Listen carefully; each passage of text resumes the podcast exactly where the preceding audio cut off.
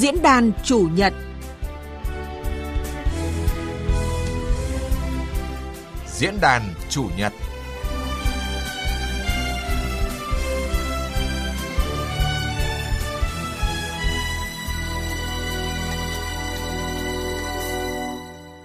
Biên tập viên Nguyên Long xin chào quý vị thính giả. Thưa quý vị và các bạn, Hiệp định Thương mại Tự do Việt Nam Liên minh châu Âu EU, gọi tắt là Hiệp định EVFTA, chính thức có hiệu lực từ ngày 1 tháng 8 năm 2020 và chỉ còn một tuần nữa là tròn 2 năm thực thi hiệp định này.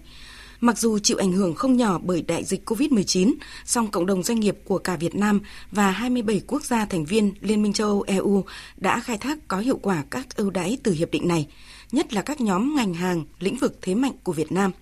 và số liệu của Bộ Công Thương cho thấy trao đổi thương mại hai chiều giữa Việt Nam và Liên minh châu Âu EU sau gần 2 năm thực thi hiệp định đã tăng trưởng khoảng 14%. Và cơ hội của Việt Nam từ thị trường EVFTA là rất lớn, không chỉ ở chiều xuất khẩu mà còn ở cả chiều nhập khẩu và đầu tư. Song những thách thức đặt ra cũng không ít và vẫn còn ở phía trước, đòi hỏi những nỗ lực lớn hơn cả từ chính phủ, các cơ quan quản lý tới mỗi doanh nghiệp và người dân –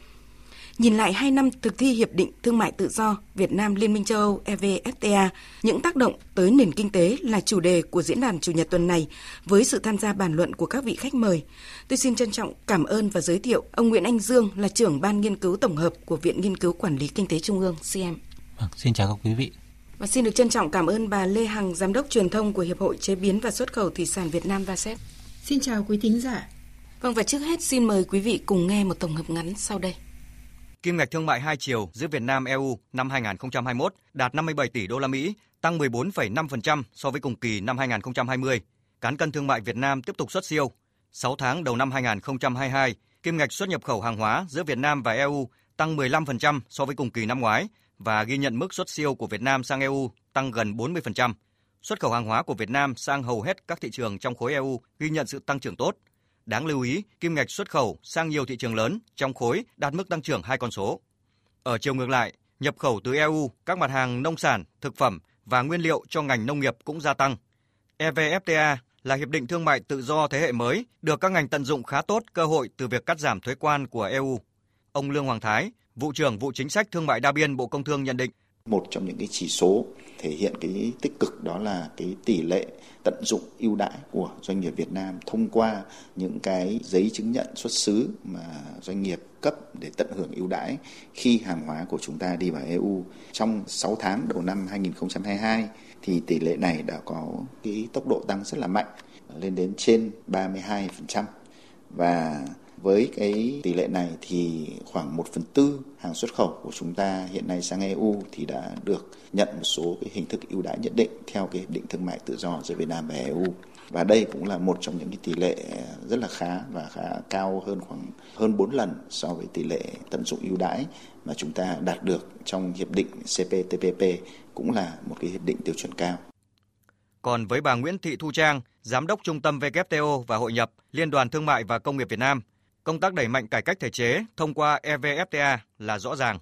EVFTA có lẽ là cái hiệp định đầu tiên mà chỉ sau có vài ngày khi mà hiệp định có hiệu lực thì chính phủ đã tổ chức ngay một cái hội nghị toàn quốc để triển khai hiệp định này và đã tập trung bàn về những câu chuyện cụ thể của chính chúng ta. Ví dụ như câu chuyện cải cách thể chế thế nào, thứ hai là nâng cao và khắc phục được những cái câu chuyện về cơ sở hạ tầng ra làm sao và cuối cùng là giải quyết bài toán nhân lực để có thể nâng cao cái năng lực cạnh tranh của các doanh nghiệp. Thì chúng ta cũng đã có những cái hoạt động để mà thúc đẩy cái công tác này. Tất nhiên là nó còn bị ảnh hưởng bởi rất nhiều yếu tố và đặc biệt là trong đấy là có yếu tố dịch bệnh. À, vâng, thưa ông Nguyễn Anh Dương, ông nhìn nhận như thế nào về các cái kết quả đạt được sau 2 năm hiệp định EVFTA có hiệu lực cũng như là các cái tác động của hiệp định đối với nền kinh tế của Việt Nam? À, cá nhân tôi đánh giá rất là tích cực cái thời gian vừa qua thì trong cái bối cảnh mà dịch Covid và cả những cái yếu tố tương đối bất lợi của kinh tế toàn cầu đối với khu vực và đối với nền kinh tế Việt Nam thì cái việc thực hiện hiệp định thương mại tự do Việt Nam EU ấy, nó cũng là một cái điểm sáng nó giúp cho Việt Nam tạo thêm một cái động lực cả về đối với cải cách cả đối với quá trình phục hồi và phát triển kinh tế. À, thế thì chúng ta nhìn trực tiếp nhất thì những cái số liệu mà liên quan đến xuất nhập khẩu với EU thì chúng ta thấy cái thị trường EU thì vẫn chiếm tỷ trọng tương đối cao trong cái thời gian vừa qua. Và xuất khẩu sang thị trường EU ấy thì cũng liên tục tăng và góp phần vào cái đà phục hồi kinh tế. Và tính trong 6 tháng đầu năm nay thì cái mức tăng trưởng xuất khẩu vào thị trường EU ước tính là khoảng 22%. Trong đó thì cái phần giá trị xuất khẩu mà được cấp CO để theo cái EVFTA ấy, ước tính là khoảng hơn 5,8 tỷ tức là tăng khoảng hơn 32% so với cùng kỳ năm trước. Nói như vậy để thấy doanh nghiệp Việt Nam cũng quan tâm hơn đến cái cơ hội từ thị trường EU và cũng đã có những cái nỗ lực cụ thể hóa cái cơ hội đấy để biến thành những cái dòng tiền, những cái nguồn thu từ xuất khẩu. Và cái tăng trưởng xuất khẩu của Việt Nam trong 6 tháng đầu năm hơn 17,3% thì có một phần rõ nét là từ các cái FTA và trong đó thì có cái việc khai thác các thị trường của EU thông qua cái việc tận dụng cái cơ hội từ hiệp định EVFTA một số ngành hàng cụ thể thì chúng ta thấy cái việc khai thác này là tương đối tích cực từ khu vực dệt may, ví dụ như ước tính khoảng tăng xuất khẩu khoảng hơn 37% so với cùng kỳ năm trước. Hay là với những ngành có kim ngạch xuất khẩu tương đối nhỏ hơn, ví dụ như ngành gốm sứ chẳng hạn. Một số doanh nghiệp thì có đơn hàng xuất khẩu của họ vào thị trường EU ấy, thì nó kín đến cả giai đoạn từ tháng 9 đến tháng 10 năm nay đó cũng là những cái dấu hiệu tích cực để thấy là không phải chỉ những doanh nghiệp lớn những doanh nghiệp đã chắc chân ở thị trường EU mà kể cả những doanh nghiệp khác cũng nhìn thấy cái cơ hội mới những cái cơ hội có nhiều tiềm năng từ thị trường EU và để có những cái nỗ lực khai thác cụ thể. Ở một góc độ khác thì các nhà đầu tư nước ngoài thì cũng thể nhìn nhận Việt Nam là một cái điểm đến tương đối quan trọng và đây cũng là một cái thông điệp mà lãnh đạo và nhiều chuyên gia của Việt Nam khi gặp các đối tác nước ngoài, các nhà đầu tư nước ngoài cũng luôn nhấn mạnh là đến với Việt Nam là đến được với cả cái cơ hội tiếp cận thị trường mà Việt Nam có FTA. Nhìn chung, cái tổng thể của đầu tư nước ngoài trong 6 tháng đầu năm nay cũng cho thấy cái niềm tin của cộng đồng nhà đầu tư nước ngoài vào Việt Nam và cái niềm tin của nhà đầu tư nước ngoài ở EU vào thị trường Việt Nam cũng đấy cũng là một cái dấu hiệu tương đối tích cực và có, có rõ những nét nhất đấy là con số thực hiện FDI trong 6 tháng đầu năm đã vượt khoảng hơn 10 tỷ đô và cao hơn cả mức so với cùng kỳ của năm 2019, tức là mức trước đại dịch Covid. Thì đấy cũng là những cái chỉ dấu cho thấy là cái niềm tin và cái tiềm năng của Việt Nam trong cái bối cảnh thực hiện EVFTA và những cái tiềm năng này nó có thể sẽ còn cao hơn nữa nếu như chúng ta tiếp tục phát huy được những cái tác động tích cực từ cải cách thể chế. Mà chúng ta nhận thấy những cái tác động về cải cách thể chế trong thời gian vừa qua, đó cũng là những cái tương đối tích cực. Ví dụ như câu chuyện là so với CPTPP thì cái việc chuẩn bị các văn bản quy phạm pháp luật trong cái EVFTA thì nó được chuẩn bị sớm và có chất lượng hơn tương đối nhiều và đấy cũng là những cái mà chúng ta có thể tin tưởng là thực hiện EVFTA nó sẽ tiếp tục bài bản trong thời gian tới. Và cái thứ hai là cái nỗ lực trong việc thực hiện EVFTA trong cái việc phục hồi kinh tế. Chúng ta thấy cái nỗ lực của phía Việt Nam trong việc trao đổi với EU để đẩy nhanh cái quá trình phê chuẩn và thực hiện cái hiệp định EVFTA ngay trong cái bối cảnh Covid. Và ngay kể cả trong năm ngoái, chúng ta vẫn thấy những cái đợt mà cộng đồng doanh nghiệp, nhà đầu tư của EU thông qua Eurocharm, thông qua các kênh khác thì họ cũng thường xuyên trao đổi với các cơ quan của Việt Nam nhằm có những cái kiến nghị về tháo gỡ khó khăn để tạo điều kiện cho phục hồi sản xuất. Và những cái phục hồi sản có những cái tháo gỡ ấy nó không chỉ trực tiếp mang lại lợi ích cho doanh nghiệp của EU ở Việt Nam mà kể cả cộng đồng doanh nghiệp. Đấy, thì đấy cũng là những cái nội dung mà tôi nghĩ là nó tương đối quan trọng. Và chúng ta thấy ví dụ như cái thời gian gần đây những cái chuyển biến về chính sách đặc biệt là liên quan đến câu chuyện là cái giờ làm thêm cho lao động chẳng hạn thì với nhiều ngành xuất khẩu mà phụ thuộc vào lao động thì rõ ràng những cái nỗ lực đối thoại của cộng đồng doanh nghiệp nước ngoài với cả cộng đồng doanh nghiệp Việt Nam trong cái việc thực hiện EVFTA và các FTA khác, nó cũng là một cái tiếng nói quan trọng để các cơ quan của Việt Nam cân nhắc tích cực hơn, tạo cái cơ chế thuận lợi cho việc tăng thêm cái giờ làm thêm, mặc dù là có thể là cũng còn so với cộng, nhu cầu của cộng đồng doanh nghiệp, nó vẫn chưa đáp ứng được yêu cầu. Thế nhưng ít nhất đấy là những cái chuyển biến mà có thể hiện cái sự tích cực từ góc độ làm chính sách. Hay là một cái góc độ nữa là góc độ về phát triển bền vững thì chúng ta thấy câu chuyện gần đây, thì khi mà Việt Nam nói nhiều đến COP26 nói nhiều đến tăng trưởng xanh, thì chúng ta cũng nhìn thấy thì những cái vấn đề phát triển bền vững này thông qua cái câu chuyện thẻ vàng là những câu chuyện mà Việt Nam đã trao đổi với EU và có hàm ý, có chuẩn bị từ trước, chứ không phải đến bây giờ là mới là một vấn đề hoàn toàn mới đối với Việt Nam. Thế nhưng Việt Nam cũng ghi nhận thêm những cái động thái mới từ phía EU liên quan đến các cái chính sách như là thuế điều chỉnh biên giới carbon chẳng hạn. Thì đấy cũng là những cái mà Việt Nam cũng đã đang cân nhắc và đó sẽ là những cái nội dung nó không nằm trực tiếp trong cái EVFTA thế nhưng nó có thể là những cái nội dung mà Việt Nam sẽ tiếp tục lồng ghép để bảo đảm là cái cơ hội từ EVFTA nó sẽ là bền vững Vâng, xin cảm ơn ông Nguyễn Anh Dương với những cái thông tin rất là bao quát cả về kết quả hoạt động xuất nhập khẩu cũng như là thu hút FDI và nỗ lực trong cải cách thể chế. Từ bà Lê Hằng, bà có thể cho biết cụ thể về các cái kết quả của ngành công nghiệp chế biến xuất khẩu thủy sản vào cái thành tích chung này? Vâng, ờ, đối với thủy sản thì có thể nói đó là một trong những cái ngành xuất khẩu mà được hưởng lợi rõ rệt khi mà hiệp định thương mại tự do Việt Nam EU có hiệu lực bởi vì ngay sau đó thì là có 50% dòng thuế được về 0%. Trong đó có những cái mặt hàng mà chiếm tỷ trọng lớn như là tôm, cá ngừ, mực bạch tuộc và năm 2020 thì bên cạnh cái sự linh hoạt và thích ứng về xu hướng thị trường của, của doanh nghiệp thủy sản thì hiệp định EVFTA là có cái tác động đáng kể bởi EU là cái thị trường quan trọng và có cái tính định hướng đối với lại các cái thị trường xuất khẩu khác trên thế giới và xuất khẩu sang thị trường EU là đã có cái bứt phá từ 19 30% ngay sau khi hiệp định có hiệu lực từ tháng 8. Tuy nhiên là bị tác động kép bởi dịch Covid và thẻ vàng IUU cho nên năm đó thì xuất khẩu thủy sản đạt 959 triệu đô la và có giảm gần 6% so với năm trước. Tuy nhiên cũng phải nhìn thấy ở trong cái mức giảm này là chủ yếu là vì cái sự kiện Brexit, tức là Anh rời khỏi EU khi đó cái con số thống kê sang Anh là không còn được tính vào trong cái khối này nữa. Và năm 2021 thì sau cái chiến dịch tiêm phòng và gói kích thích kinh tế từ đầu năm, thì nhu cầu thủy sản tại thị trường EU là hồi phục rất là rõ rệt. Cùng với lại cái lợi thế về thuế quan từ cái hiệp định thương mại tự do với EU thì đó là cái cơ hội mà thúc đẩy cho xuất khẩu hầu hết các cái sản phẩm thủy sản sang thị trường này đều tăng. Và doanh số cũng đã tăng đến 12% so với năm trước, đạt trên 1 tỷ đô la và xuất khẩu sang hầu hết các cái nước thành viên trong EU là đều có cái tăng trưởng đáng kể và các sản phẩm chính sang thị trường này cũng đều tăng từ 13 đến 37%, trừ cái mặt hàng cá tra. Ờ, lý do là dịch Covid khiến cho là cái cước phí vận tải biển nó tăng quá cao thì đối với mặt hàng cá tra là mặt hàng mà có cái giá trung bình xuất khẩu không được cao so với các mặt hàng thủy hải sản khác thì cũng khó mà có thể là trang trải được với lại cái phí vận tải quá cao như vậy cho nên giá xuất khẩu là sụt giảm 17%. Và tính đến hết tháng 6 năm 2022 thì xuất khẩu thủy sản sang EU là tiếp nối cái đà tăng trưởng tích cực và đến nay là đã ghi nhận được cái doanh số là gần 700 triệu đô la, cao hơn 41% so với lại cùng kỳ năm 2021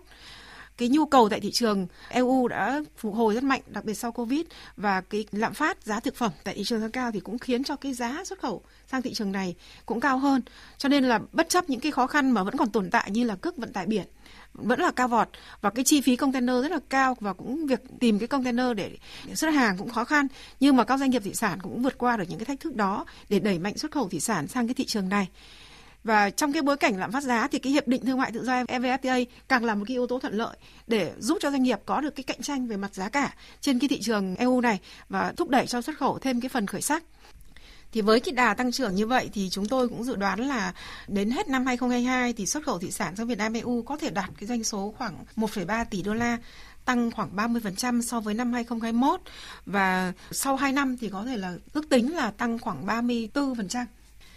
Và ngoài cái lợi thế và thuế quan thì ờ, như anh Dương anh có đề cập những cái cải thiện về mặt thể chế theo cái cam kết hiệp định EVFTA cùng với những cái việc như là đơn giản hóa thủ tục hành chính hoặc cắt giảm những cái điều kiện kinh doanh thì cũng là tạo điều kiện thuận lợi cho doanh nghiệp Việt Nam, trong đó có doanh nghiệp thủy sản. Ví dụ như anh đề cập đến cái cái chuyện tăng cái thời gian làm thêm cho doanh nghiệp thì cái điều đó hoàn toàn là thỏa mãn được cái phần nào mong muốn kỳ vọng của doanh nghiệp thủy sản bởi vì doanh nghiệp thủy sản là công việc đó có tính chất là mùa vụ và cái nhu cầu làm việc nhiều khi là theo mùa vụ, đòi hỏi có những cái giờ làm thêm rất là là là nhiều. Thì cái đó là một cái thay đổi rất là tích cực cho doanh nghiệp thủy sản. À, vừa rồi như ông Nguyễn Anh Dương cũng đã chia sẻ về cái tỷ lệ sử dụng chứng nhận xuất xứ ưu đãi theo hiệp định EVFTA thì cũng đạt khá cao và theo cái số liệu của Bộ Công Thương mà chúng tôi được biết thì một số các cái mặt hàng xuất khẩu chủ lực có cái tỷ lệ sử dụng CO cao như là thủy sản lên tới gần 80%, 78,89% và bà có thể cho biết về nỗ lực của doanh nghiệp trong cái việc tìm hiểu những cái cam kết của hiệp định để có thể đạt được những cái kết quả này. Ờ, cho đến nay thì ờ, mặc dù là chúng tôi không có con số mà thống kê chính thức về cái hiểu biết của doanh nghiệp thủy sản đối với lại các cái cam kết, đặc biệt là cam kết về thuế quan. Tuy nhiên là qua cái tương tác với lại doanh nghiệp trong hai năm qua, và đặc biệt là từ năm 2021 trở lại đây á sau khi là mà có các cái chương trình mà truyền thông và các cái chương trình đào tạo hội thảo của Bộ Công Thương cũng như là sự phối hợp của VASEP với lại à, cục xuất khẩu của Bộ Công Thương thì doanh nghiệp thủy sản có thể nói là gần như là đã nắm rõ và hiểu rõ việc tận dụng các cái ưu đãi thuế quan cũng như là các cái việc mà sử dụng các cái xuất xứ để mà tận dụng được cái lợi thế về thuế quan khi xuất khẩu sang thị trường này. Vâng, xin cảm ơn bà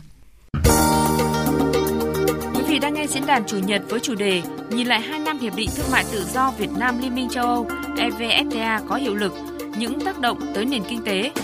Quý vị có thể tham gia tương tác với chương trình qua các số điện thoại 0243 934 1040 và 0243 934 9483. Xin nhắc lại các số điện thoại 0243 934 1040 và 0243 934 9483. Thưa quý vị và các bạn, có thể thấy các cái kết quả rất đáng ghi nhận sau 2 năm thực thi hiệp định EVFTA. À, tuy nhiên thì những cái kỳ vọng như là các cái cam kết mà chúng ta mong muốn ban đầu thì uh, cũng đã không được như kỳ vọng bởi uh, những cái tác động của đại dịch Covid cũng như rất là nhiều những cái tác động khác. Và xin được hỏi ông Nguyễn Anh Dương là trưởng ban nghiên cứu tổng hợp của Viện Nghiên cứu Quản lý Kinh tế Trung ương ạ. Ông nhìn nhận như thế nào về tác động của đại dịch Covid-19 cũng như là à, các cái tác động của hai năm vừa qua đối với lại cái việc thực thi hiệp định mà chúng ta đã phải gặp phải. Yeah.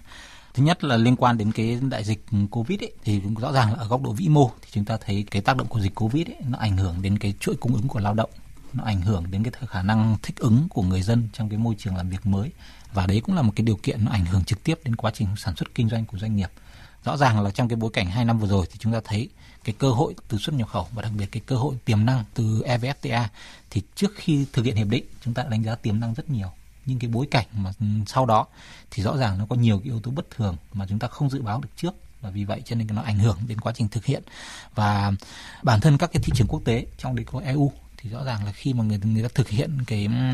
ứng phó với dịch covid chẳng hạn, thì rõ ràng các cái yêu cầu nó cũng cao hơn ví dụ như là cái yêu cầu liên quan đến vệ sinh an toàn thực phẩm chẳng hạn. Đấy cũng là một cái điều mà bản thân trước đó họ cũng đã chặt chẽ rồi. Thế nhưng trong cái bối cảnh mới thì nó còn chặt chẽ hơn vì liên quan đến yêu cầu phòng ngừa liên quan đến dịch bệnh. Và một, ở một cái câu chuyện khác nữa, đấy là khi mà chúng ta nói đến câu chuyện là tham gia vào chuỗi giá trị, tham gia vào chơi với EU trong evfta thì một điều mà chúng ta rất kỳ vọng, đấy là cái câu chuyện học hỏi, chuyển giao kinh nghiệm, chuyển giao kỹ năng sản xuất và chuyển giao công nghệ từ phía EU thế nhưng rõ ràng là trong cái bối cảnh hai năm vừa rồi thì cái chuyện đi lại nó bị hạn chế. Và vì vậy cho nên chuyên gia nước ngoài trong đó có chuyên gia EU đến với Việt Nam là cũng hầu như là không có. Và khi mà trao đổi tại các diễn đàn của các lãnh đạo các bộ ngành của, của chính phủ với doanh nghiệp thì rất nhiều doanh nghiệp cũng kiến nghị cái câu chuyện là tạo điều kiện cho chuyên gia nước ngoài vào Việt Nam thế nhưng mà rõ ràng là cái câu chuyện liên quan đến phòng dịch nó cũng là một ưu tiên quan trọng. Và vì vậy cho nên là nó ảnh hưởng đến việc các chuyên gia nước ngoài vào Việt Nam. Và lẽ ra, nếu như các chuyên gia nước ngoài mà được vào Việt Nam ở mức độ phù hợp trên cái cơ sở là bảo đảm đáp ứng được cái yêu cầu về phòng dịch, thì có thể là cái quá trình mà khai thác xuất khẩu của doanh nghiệp Việt Nam trong thời gian vừa qua nó còn đi với cái câu chuyện là cải thiện về năng lực nữa. Chứ không chỉ là câu chuyện là mình chiếm lĩnh thị trường và đạt được con số là bao nhiêu tỷ đô với xuất khẩu, mà còn là câu chuyện là mình học hỏi được từ cái chuyên gia nước ngoài thì đấy cũng là một cái điểm nó hơi đáng tiếc mà với bối cảnh nó ảnh hưởng đến cái hoạt động của Việt Nam. Thế còn tất nhiên là trên thị trường quốc tế thì còn có những cái rủi ro nó liên quan đến cái đứt gãy của chuỗi cung ứng, rồi thì gia tăng về chi phí và từ các cái hoạt động giao thương Thế nhưng mà đến bây giờ thì tại thời điểm đầu năm nay thì với cái việc nổ ra cái bất ổn địa chính trị và đặc biệt là xung đột giữa Nga và Ukraine chẳng hạn, thì rõ ràng cái đứt gãy của chuỗi cung ứng nó còn phức tạp hơn rất nhiều và cái đứt gãy của chuỗi cung ứng bây giờ thì nó còn kèm theo một cái vấn đề nữa, đó là câu chuyện là tăng giá, cái xu hướng tăng giá trên diện rộng và lạm phát nó trở thành một cái vấn đề nó bức bối hơn đối với nhiều nền kinh tế, đặc biệt là với EU thì rõ ràng gần đây nhất thì chúng ta thấy là EU cũng đã quyết định là điều chỉnh tăng lãi suất để ứng phó với lạm phát. Và cái đấy cũng là một cái rủi ro mà nó có thể ảnh hưởng đến cái diễn biến là nhập khẩu, xuất nhập khẩu của Việt Nam. Bởi vì rõ ràng là khi mà tình hình khó khăn, giá giá lương thực thực phẩm tăng cao thì người tiêu dùng của VIO EU dù là đây là một khu vực có thu nhập tương đối cao thì họ cũng có xu hướng thắt chặt cái chi tiêu của họ. Và đấy là cũng là điều có thể ảnh hưởng đến cái nhu cầu đối với hàng nhập khẩu trong đó có nhập khẩu từ Việt Nam. À, một cái yếu tố nữa mà chúng ta thấy là tỷ giá. Đây cũng là một cái câu chuyện mà tôi nghĩ rất nhiều doanh nghiệp xuất khẩu của Việt Nam cũng gặp phải. Bởi vì trong thời gian vừa qua thì tỷ giá của đồng euro nó giảm tương đối nhiều so với đồng đô la Mỹ và chúng ta vẫn hay nói những câu chuyện là mới tuần trước đây thôi, thì là cũng đã có thời điểm mà đồng euro là bằng giảm xuống về ngang giá đối với đồng đô la Mỹ. Và tất nhiên bây giờ thì có tăng giá một chút, nhưng mà đấy cũng là một cái yếu tố để thể hiện là khi mà đồng Việt Nam được tương đối ổn định so với đồng đô la Mỹ, thì rõ ràng đây cũng là một cái sức ép của doanh nghiệp Việt Nam khi mà xuất khẩu vào thị trường EU bởi vì cái năng lực cạnh tranh đã có một phần nào bị ảnh hưởng, cái giá của hàng hóa khi quy đổi ra đồng euro ấy là có phần đắt lên thì đấy cũng là một cái yếu tố mà doanh nghiệp Việt Nam cũng có phải quan tâm. Thế còn cái câu chuyện là để tổ chức sản xuất trong nước thì rõ ràng đây cũng là một cái câu chuyện mà nó ảnh hưởng tương đối nhiều đến cái hoạt động của doanh nghiệp Việt Nam. Bởi vì những cái đánh giá mà gần đây nhất của tổng cục thống kê liên quan đến cái giá nhập khẩu ấy, thì nó cũng cho thấy là cái giá nhập khẩu xăng dầu và giá nhập khẩu khí đốt là những cái đầu vào quan trọng cho quá trình sản xuất của doanh nghiệp. Nó cũng bị ảnh hưởng và rõ ràng nó ảnh hưởng đến cái chi phí sản xuất cho doanh nghiệp và cũng ảnh hưởng đến cái năng lực cạnh tranh xuất khẩu và những cái yếu tố như vậy nó đặt ra rất nhiều các cái thách thức và thậm chí trong thời gian tới khi mà chúng ta nói đến những cái thách thức đối với cái doanh nghiệp xuất khẩu ấy, thì cái câu chuyện tỷ giá nó vẫn còn đó. Tuy vậy thì cũng phải nói là trong cái bối cảnh như vậy thì Việt Nam cũng có những cái thuận lợi nhất định. Và nó thuận lợi này nó cũng đan xen với những phức tạp ấy. Ví dụ như xu hướng tăng giá hàng hóa trên thế giới chẳng hạn, thì nhiều mặt hàng lại là cái mặt hàng mà Việt Nam có lợi thế để xuất khẩu. Hay trong cái bối cảnh mà đứt gãy cái chuỗi cung ứng về lương thực hiện nay chẳng hạn, thì nhiều doanh nghiệp xuất khẩu gạo của Việt Nam cũng là có những cái cơ hội để xuất khẩu gạo vào các thị trường trong đó có thị trường EU mà theo cái EVFTA thì đấy cũng là những cái mà để thấy là khó khăn cũng không phải là yếu tố để làm chúng ta chùn bước. Và thực tế chúng ta thấy rất nhiều doanh nghiệp của Việt Nam cũng đã có những cái định hướng để thích ứng. Ví dụ như câu chuyện để thích ứng với đứt gãy chuỗi cung ứng hay là gia, gia tăng chi phí container chẳng hạn thì họ có những cái định hướng như là đầu tư vào để tăng cái tăng cường cái sản phẩm chế biến sâu hay tăng cường cái đông lạnh hàng hóa để giảm cái ảnh hưởng của việc tăng giá dịch vụ logistics, hay là câu chuyện là làm thế nào để tăng cường dự trữ hàng hóa trong những cái thời điểm mà hàng hóa, mùa vụ nó nó tăng cao. Thì đấy cũng là những yếu tố mà doanh nghiệp đã có chủ động tính toán. Mà điều mà chúng ta thấy là trước cái đại dịch covid, doanh nghiệp rất ít nỗ lực để đầu tư. Thế nhưng bây giờ thì cũng đã có những cái nỗ lực để thích ứng.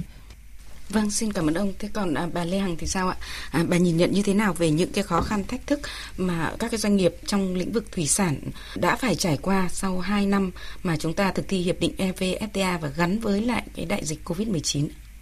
Ờ, tôi cũng hoàn toàn đồng ý với lại anh Dương ờ, khi đề cập đến cái tác động của Covid.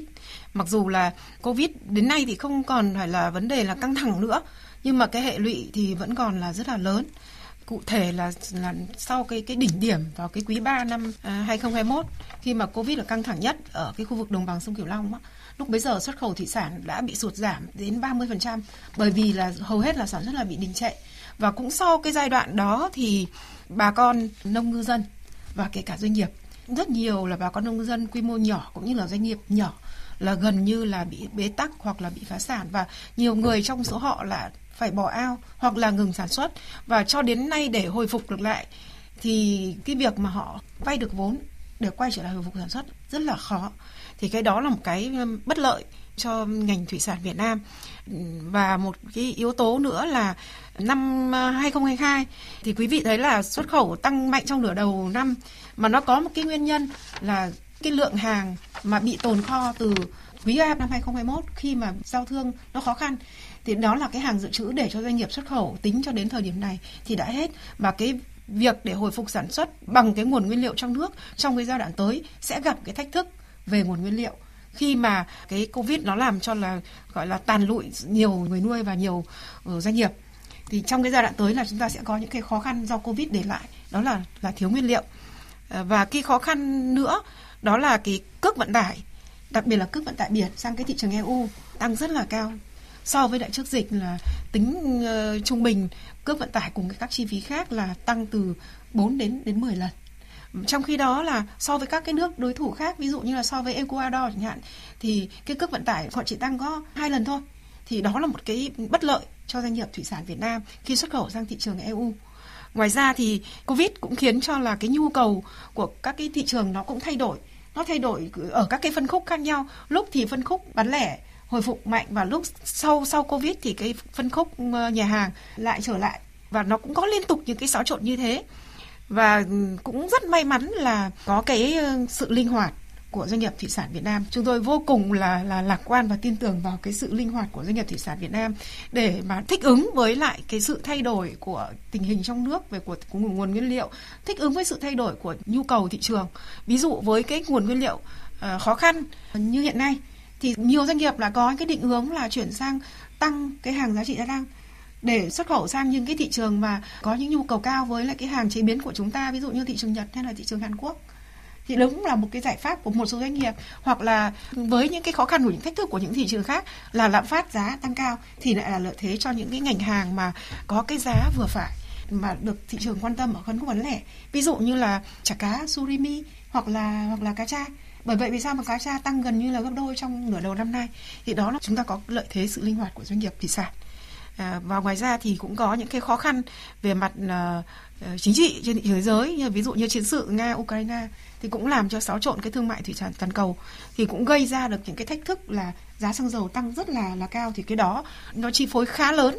đến cái nguồn nguyên liệu thủy sản khai thác và cả cái chi phí cho vận tải của ngành nuôi trồng. Vâng, có thể thấy là mặc dù còn rất là nhiều những cái khó khăn thách thức nhưng mà ngay cả trong những cái khó khăn thách thức thì à, như phân tích của các vị khách mời thì chúng ta cũng nhìn thấy những cái thuận lợi, những cái lợi thế của Việt Nam để có thể tận dụng tốt hơn cái hiệp định này à, và làm gì để khai thác tốt hơn các lợi thế từ EVFTA sau kinh nghiệm thực tế 2 năm hiệp định có hiệu lực là vấn đề mà chúng ta cần bàn luận sâu. À, và chúng ta có thể điểm ra những con số biết nói về cơ hội cho Việt Nam khi hiệp định EVFTA có hiệu lực như là EU cam kết xóa bỏ ngay khoảng 86% số dòng thuế nhập khẩu hàng hóa của Việt Nam vào thị trường này và tương đương khoảng hơn 70% kim ngạch xuất khẩu của Việt Nam sang EU và gần 100% kim ngạch xuất khẩu của Việt Nam sang EU sẽ được xóa bỏ thuế nhập khẩu hoàn toàn sau 7 năm. Và Bộ Công Thương đã chỉ ra có 10 ngành hàng cùng với lại các cái mặt hàng có tiềm năng còn dư địa để phát triển tại thị trường EU cũng như là cơ hội rất là lớn khi mà hiệp định EVFTA có hiệu lực à, như là lĩnh vực điện tử rồi nhóm nông sản thực phẩm à, có 6 ngành hàng là thủy sản, trái cây, cà phê, hạt điều, hồ tiêu, cao su hay là nhóm công nghiệp chế biến à, có 3 ngành hàng là dệt may, giày da và đồ gỗ. Và ờ, để tiếp tục chương trình thì chúng tôi xin mời quý vị cùng nghe phóng sự về ngành nông nghiệp là một trong những ngành hàng nổi bật được cho là có nhiều lợi thế khi hiệp định EVFTA có hiệu lực với những khuyến nghị sau đây. EU là thị trường xuất khẩu lớn thứ ba của ngành hàng nông sản Việt. Tốc độ tăng trưởng thương mại của hai bên tăng nhanh từ 4 tỷ đô la năm 2018 đến nay đã tăng lên trên 6 tỷ đô la. Theo chuyên gia nông nghiệp, tiến sĩ Đặng Kim Sơn, nguyên viện trưởng Viện Chính sách và Chiến lược Nông nghiệp và Phát triển Nông thôn, Hiệp định EVFTA có hiệu lực đã giúp chúng ta mở ra được cơ hội sản xuất, xuất khẩu sang thị trường mới có tiêu chuẩn chất lượng cao hơn. Nhờ đó chúng ta đã có được kỷ lục mới, kim ngạch xuất khẩu nông sản hơn 48,6 tỷ đô la trong năm 2021 và trở thành một trong những cường quốc xuất khẩu nông sản lớn trên thế giới. Mặc dù cánh cửa châu Âu mở ra những cơ hội mới, song tiến sĩ Đặng Kim Sơn cho rằng Việt Nam còn rất nhiều việc phải làm để có thể tham gia sâu vào thị trường này chúng ta còn phải là thay đổi tổ chức lại. Chúng ta phải áp dụng thêm khoa học công nghệ. Chúng ta phải vượt qua rất nhiều các cái à, hàng rào kỹ thuật và các cái à, yêu cầu khác nhau của các cái thị trường. Tuy nhiên ấy có thể nói rằng là đây là một cái chân trời mới cho nông sản Việt Nam. Đi theo cái hướng ấy là bán không phải cạnh tranh bằng giá cả không phải cạnh tranh bằng số lượng mà cạnh tranh bằng chất lượng và giá trị gia tăng. Đặc biệt là với những cái cam kết gần đây của các đồng chí lãnh đạo Việt Nam đấy với quốc tế về cái giảm phát thải carbon thì thị trường châu Âu đấy mở ra một cơ hội rất lớn cho chúng ta đấy là ưu đãi là mua với giá cao các cái sản phẩm mà xanh thân thiện môi trường và bảo vệ cái phát triển ổn định trong cái điều kiện mà biến đổi khí hậu. À, tôi nghĩ rằng là hiệp định thương mại này đấy sắp tới mới thực sự phát huy hết tác dụng và cùng với lúc mà Trung Quốc quan tâm hơn đến chất lượng, quan tâm hơn đến vệ sinh an toàn thực phẩm và bảo vệ môi trường hơn thì có thể nói là cái cơ cấu sản xuất nông nghiệp của Việt Nam trong thời gian tới đấy sẽ thay đổi một cách căn bản theo tín hiệu của thị trường. Theo ông Ngô Trung Khanh, Phó vụ trưởng vụ thương mại đa biên, Bộ Công Thương,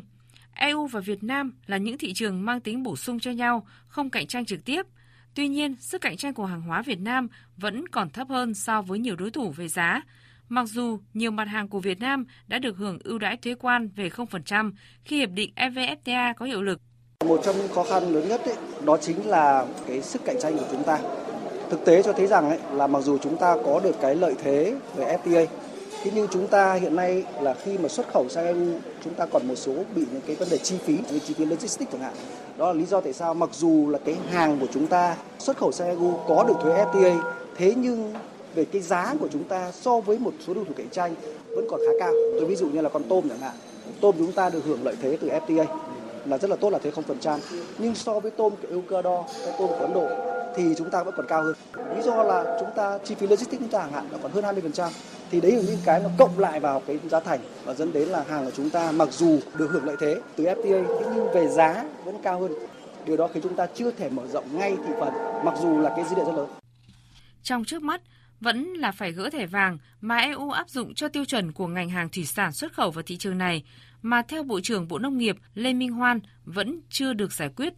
Trước tiên là có cái giải pháp để mà tháo gỡ cái thẻ vàng của EU thì đó là chính là cái mà mắc muốn nhất của chúng ta bây giờ. Và cái rủi ro trong cái thương mại quốc tế. Và để dần hướng tới một cái mục tiêu của nó là một là chúng ta làm sao chúng ta tháo được cái thẻ vàng. Hai là chúng ta phải minh định để tiến tới một cái nền ngư nghiệp mà minh bạch có trách nhiệm.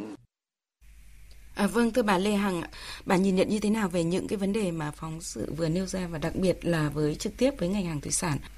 À, tôi hoàn toàn là đồng ý với lại các cái ờ, nhận định mà ờ, ông Sơn ông Khanh và Bộ trưởng Lê Minh Hoan có đề cập đến những cái, cái, cái khó khăn thách thức của xuất khẩu thủy sản của Việt Nam sang thị trường EU cũng như là xuất khẩu nông sản nói chung thì những cái vấn đề như là cạnh tranh đối với lại tôm của Việt Nam với các nước nó là một cái thách thức lớn nhất đối với lại tôm Việt Nam. Bởi chúng ta là sản xuất tôm còn ở dạng quy mô nhỏ lẻ và ừ, cái, cái chi phí sản xuất nó quá cao. Và ừ, tôi nghĩ là có nhiều vấn đề nó thuộc về vấn đề vĩ mô. Ví dụ như cơ sở hạ tầng các vấn đề về vận tải và các cái chi phí đầu vào như là chi phí thức ăn chi phí ờ, con giống. Thì những cái đó chúng ta bị phụ thuộc vào nhập khẩu từ nước ngoài thì những cái đó là những cái mà rất là mong muốn được từ phía ừ, nhà nước các cơ quan quản lý của ngành như bộ nông nghiệp hoặc như tổng cục thủy sản quan tâm đến cái việc mà đầu tư về mặt khoa học công nghệ để chúng ta có thể chủ động được về mặt con giống, chủ động về thức ăn chăn nuôi và có cái sự hỗ trợ của nhà nước trong cái việc kiểm soát các cái chi phí đầu vào như là chi phí hóa chất hoặc các chi phí thuốc để cho cái quá trình xử lý trong nuôi trồng á. Thì cùng với các cái chi phí về hậu cần khác để cho cái giá thành của con tôm của Việt Nam nó có cái sức cạnh tranh hơn. Và một cái điểm nữa là chúng ta phải tăng năng suất. Tăng năng suất bằng cái việc là nuôi tôm theo cái hướng nuôi tập trung, chứ không nuôi nhỏ lẻ. Và càng nuôi nhỏ lẻ thì cái việc kiểm soát về mặt chất lượng thì càng khó khăn cùng cái các chi phí nó càng cao. Thì cái việc nuôi tập trung giống như là ở các nước như là Ấn Độ hay là Ecuador giúp cho cái năng suất của họ cao. Thì cái đấy là cũng cần có cái sự quan tâm của nhà nước trong cái việc mà quy hoạch cái vùng nuôi và có cái đầu tư về mặt khoa học công nghệ cho cả một cái vùng nuôi tập trung thì khi đó là cái chi phí nó sẽ giảm năng suất nó sẽ tốt hơn và chất lượng cũng sẽ kiểm soát tốt hơn. Còn một cái mặt nữa là về mặt nâng cao cho cái giá trị gia tăng thì tôi cũng muốn đề cập đến cái chuyện cái giá trị gia tăng của thủy sản Việt Nam nói chung và trong đó như là mặt hàng tôm chẳng hạn. Thì um, ngoài cái cái sản phẩm mà chúng ta chế biến để xuất khẩu đi, thì cũng còn những cái phần nữa là cái phần mà phế phẩm và phụ phẩm từ những cái con tôm hay con cá tra thì hiện nay đang là một cái thị trường bỏ ngỏ và chưa được quan tâm để đầu tư phát triển. Trong khi đó, các cái thị trường khác ở các nước, ví dụ như các châu Âu, thì họ có cái công nghệ để chế biến rất là tốt. Chúng tôi ước tính là phải đến 50% cái khối lượng của cái con tôm nguyên liệu là phế phụ phẩm. Thì cái đó phải coi như là một ngành để chế biến ra những cái sản phẩm như là chitosan, như là cả dịch protein để dùng trong dược phẩm, để dùng trong thuốc trừ sâu trong các cái sản phẩm hóa chất hoặc là cái thức ăn chăn nuôi. Thì cái đó cần có cái sự đầu tư công nghệ ờ, và chúng ta có thể có được cái cơ hội từ cái công nghệ từ các nước EU trong cái tận dụng được cái cơ hội từ EVFTA để có được cái công nghệ này, để tận dụng được cái nguồn lợi này. Và khi đó chúng ta mới phát triển được bền vững. Không thay vì chúng ta phát triển về khối lượng thì chúng ta sẽ phát triển bền vững vì tăng được giá trị thì đó là một trong những cái mà mà mà tôi nhận thấy và tôi cũng mong muốn là có được cái sự quan tâm của của cơ quan quản lý nhà nước cùng với cả cái chuỗi sản xuất của ngành thủy sản nói ờ, chung và ngành tôm nói riêng Vâng, xin cảm ơn bà. Thưa ông Nguyễn Anh Dương, ông có suy nghĩ như thế nào sau khi nghe cái phóng sự vừa rồi cũng như là phát biểu của bà Lê Hằng ạ? Vâng, cá nhân tôi thì có thêm bổ sung thêm một số ý kiến thế này. Trước hết là ở góc độ vĩ mô ấy, thì cũng cần phải tiếp tục theo dõi các cái biến động và có hướng xử lý nhanh và hiệu quả để hỗ trợ cho doanh nghiệp trong quá trình là tổ chức sản xuất cũng trong việc khai thác các cơ hội xuất khẩu từ thị trường EU thông qua EVFTA. Cái yếu tố thứ hai là câu chuyện về hỗ trợ cho người lao động thì đây cũng là một cái vấn đề mà cần phải thực hiện hiệu quả hơn trong thời gian tới. Bởi vì nếu chúng ta không thực hiện được cái, những cái nội dung hỗ trợ cho người lao động thì tất cả các trách nhiệm về an sinh xã hội nó sẽ lại đổ lên cho doanh nghiệp và đấy là những cái vấn đề mà trong bối cảnh bây giờ thì doanh nghiệp đang gặp rất tương đối nhiều khó khăn trong trong quá trình phục hồi thì chúng ta cần phải là hỗ trợ cho họ để doanh nghiệp là yên tâm đối với cái câu chuyện là tổ chức sản xuất kinh doanh của mình. Thì người lao động có yên tâm thì doanh nghiệp cũng mới yên tâm được. Cái yếu tố thứ hai là câu chuyện về đa dạng hóa thị trường. Thì đây cũng là một cái nội dung tương đối quan trọng. Evfta thì cũng là một, mở ra một cái cơ hội tiếp cận thị trường eu thế nhưng câu chuyện đa dạng hóa thị trường ở trong chính các thành viên của eu cũng là một cái yếu tố quan trọng. Thế câu chuyện đây rõ ràng chúng ta thấy thời gian vừa qua thì cái đa dạng hóa là một cái chủ trương rất đúng đắn và chúng ta cũng cần thực hiện tích cực hơn thế nhưng cái ý mà tôi muốn nói ở đây đấy là câu chuyện là trong cái quá trình đa dạng hóa thì doanh nghiệp cũng cần phải thận trọng hơn để bảo đảm cái việc là mình làm làm ăn vẫn bài bản và tránh được những cái rủi ro không cần thiết. Và cho cái câu chuyện của việc các doanh nghiệp xuất khẩu điều trong thời gian vừa qua đấy là một cái rủi ro đã, đã chúng ta đã thấy và nó đã thành sự cố. Và đấy là cái điều mà các doanh nghiệp khác trong quá trình đa dạng hóa thị trường cũng cần phải tránh. Cái yếu tố thứ ba ờ, đấy là câu chuyện là tạo dựng cái môi trường kinh doanh nó thông thoáng hơn để tạo điều kiện cho doanh nghiệp yên tâm sản xuất tại nhà đầu tư nước ngoài trong đó có nhà đầu tư từ EU cũng yên tâm đến Việt Nam. Và đấy là câu chuyện ví dụ như là chúng ta thấy là những cái thủ tục điều kiện kinh doanh về cái câu chuyện liên quan đến kiểm tra chuyên ngành đối với xuất khẩu nếu như được thực hiện một cách thông thoáng và an toàn hơn cho doanh nghiệp. Và một cái điều mới nữa mà chúng ta cũng cần quan tâm nói đến môi trường kinh doanh trong thời gian gần đây là khi mà Việt Nam đã cùng với các đội nền kinh tế tham gia vào cái cơ chế là thuế tối thiểu toàn cầu ấy, thì cái câu chuyện này nó lại ảnh hưởng đến câu chuyện là tức là các cái ưu đãi thuế cho nhà đầu tư nước ngoài đến với Việt Nam nó dần dần nó cũng sẽ nó sẽ hạn chế hơn. Và nói theo nghĩa đấy, thì Việt Nam sẽ có cái gì để thu hút nhà đầu tư nước ngoài? Nếu như không cải thiện môi trường kinh doanh, thì tôi đặt vấn đề như vậy để thấy là cái chuyện cải thiện môi trường kinh doanh nó là một câu chuyện tương đối lớn. Và nó đi vào những ngành nghề cụ thể thì nó cũng có những cái nội dung mà evfta đã trực tiếp thúc đẩy. Và cái ý cuối cùng mà tôi nghĩ là tăng cường nhận thức của doanh nghiệp hướng tới cái sản xuất bền vững đây cũng là một cái nội dung mà cái câu chuyện thẻ vàng, cái cũng là chúng ta đã thấy trong thời gian vừa qua và câu chuyện trong thời gian tới khi mà gắn với COP 26 gắn với các cái cam kết về thích ứng với biến đổi khí hậu, thì đây cũng là một cái nội dung quan trọng và để làm được điều đó thì doanh nghiệp Việt Nam cũng phải nhìn nhận thân thiện hơn đối với các cái yêu cầu về hàng rào kỹ thuật của thị trường EU. Tôi lấy ví dụ như câu chuyện gần gian gần đây thì những cái cảnh báo nhiều nhất đối với hàng nông sản của Việt Nam từ EU là liên quan đến cái dư lượng hóa chất thì nó chiếm tới khoảng 47,5% cái tỷ lệ cảnh báo của EU chẳng hạn. Thì đây cũng là, rõ ràng đây là một vấn đề mà doanh nghiệp Việt Nam phải quan tâm hơn. Cái yếu tố nữa là để tận dụng được các cơ hội từ FTA, EVFTA thì cái yếu tố là bảo đảm cái đáp ứng được cái quy tắc xuất xứ hàng hóa. Thì đấy cũng là một cái nội dung tương đối quan trọng. Và cái câu chuyện đây thì rõ ràng là đối với nhiều ngành. Và đặc biệt là trong cái bối cảnh hiện nay khi mà đứt gãy chuỗi cung ứng rồi những cái rủi ro từ bên ngoài rồi những cái định hướng liên quan đến cải thiện cái mức độ độc lập tự chủ của nền kinh tế ờ, trong bối cảnh hội nhập ấy, thì rõ ràng cái việc tăng cường năng lực sản xuất trong nước là một cái hướng đi phù hợp. À, vâng, có thể thấy rằng là cái lộ trình cắt giảm thuế quan và tận dụng được các cái ưu đãi từ các cái hiệp định FTA à, nói chung cũng như là hiệp định EVFTA nói riêng thì càng về sau thì các cái ưu đãi nó càng lớn và cái mức độ mà cắt giảm thuế quan càng lớn và chúng ta có thể tận dụng được hết được những cái ưu đãi này hay không thì đòi hỏi cái sự nỗ lực của các doanh nghiệp cũng như là từ phía chính phủ cho tới mỗi người dân là rất là lớn. À, và mặc dù chúng ta cũng đã tận dụng được các cái cơ hội này như là các vị vừa phân tích, tuy nhiên thì trong một số ngành hàng thì chúng ta thấy rằng là vào thị trường EVFTA trong 1-2 năm gần đây thì chúng ta vẫn đang tận dụng những cái cơ chế ưu đãi mà đã có từ trước ví dụ như cái cơ chế ưu đãi thuế GSP chẳng hạn. Chứ chúng ta cũng chưa tận dụng được ưu đãi từ EVFTA các cái cam kết. Vậy thì uh, chúng tôi cũng rất là muốn hỏi từ phía uh, hiệp hội doanh nghiệp thủy sản cũng như là chuyên gia là chúng ta cần phải làm gì để chúng ta có thể là đạt được lợi ích cao hơn từ cái hiệp định này khi mà chúng ta bước vào cái năm thứ ba của cái việc thực thi hiệp định EVFTA vâng xin được hỏi bà Lê Hằng như tôi đã đề cập, hầu hết các doanh nghiệp ừ, thủy sản ấy là đều được qua các cái chương trình truyền thông của Bộ Công Thương cũng như là các cái hướng dẫn hội thảo của VASEP thì hầu hết là đã hiểu được về cái việc tận dụng cái cơ chế từ GSP hay là từ cái thuế quan từ cái hiệp định EVFTA và tận dụng khá khá là tốt. Tuy nhiên là tôi không có thể nói là 100% doanh nghiệp làm được cái việc đó, đặc biệt là những cái doanh nghiệp nhỏ hoặc là những doanh nghiệp mới thì cái đó vẫn là mong muốn là có thêm được có cái sự truyền thông hướng dẫn đào tạo doanh nghiệp từ Bộ Công Thương phối hợp với OSEP để tận dụng được tối đa cái ưu đãi thuế quan theo hiệp định EVFTA và đặc biệt là mặc dù là đã biết đã có tìm hiểu được những cái thông tin cơ bản nhưng quá trình mà thực thi á thì ờ, doanh nghiệp xuất khẩu sang từng các cái nước trong cái khối EU này nó đều có những cái vướng mắc vì là hải quan mỗi nước sẽ có những cách xử lý. Nó khác nhau nhiều khi nó cũng xảy ra những cái chuyện ách tắc trong quá trình mà tận dụng và sử dụng cái cái CO form mẫu uh, Euro 1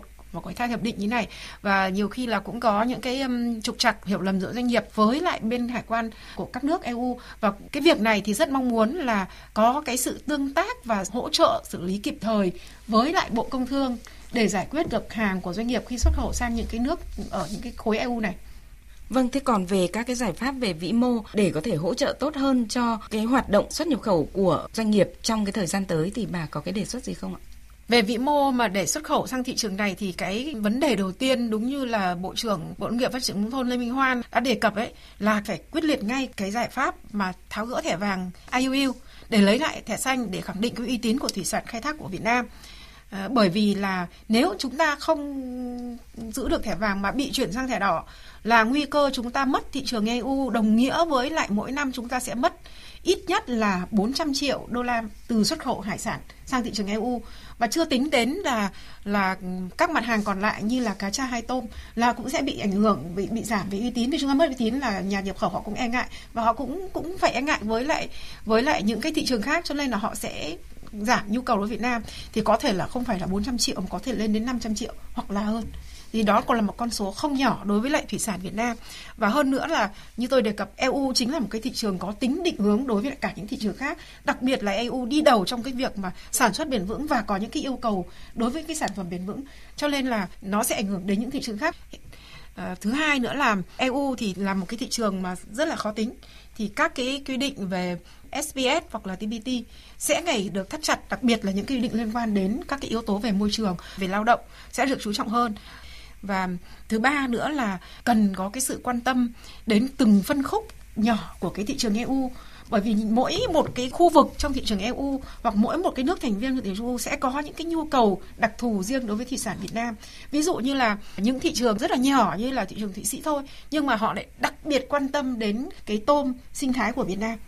thì đó cũng là mình cũng nên tận dụng được cái lợi thế hoặc là tận dụng được những thị trường có những cái yêu cầu về những cái sản phẩm giá trị gia tăng cao tại thị trường EU những thị trường khó tính thì doanh nghiệp cũng cần phải đa dạng hóa và có cái sự đầu tư về mặt công nghệ cho việc tăng cái giá trị gia tăng các cái sản phẩm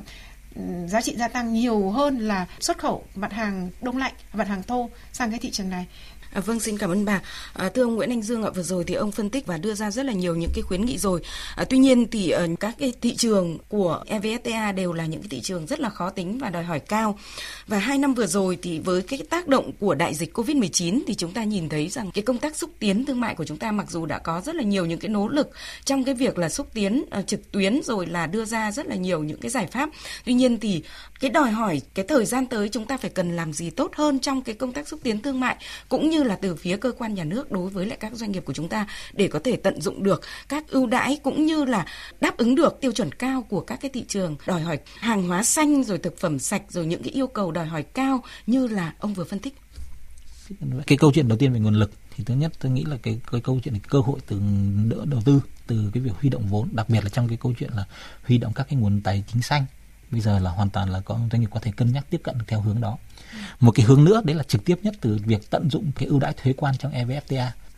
thế còn một cái ý nữa, tôi nghĩ là trong cái quá trình mà ai sẽ hướng dẫn mình cái tiếp cận khoa học công nghệ ở đâu và cái tư vấn như thế nào, thì đây là tôi nghĩ trong evfta thì lại có một cái điểm tương đối đặc biệt là có một cái chương riêng về hợp tác và nâng cao năng lực.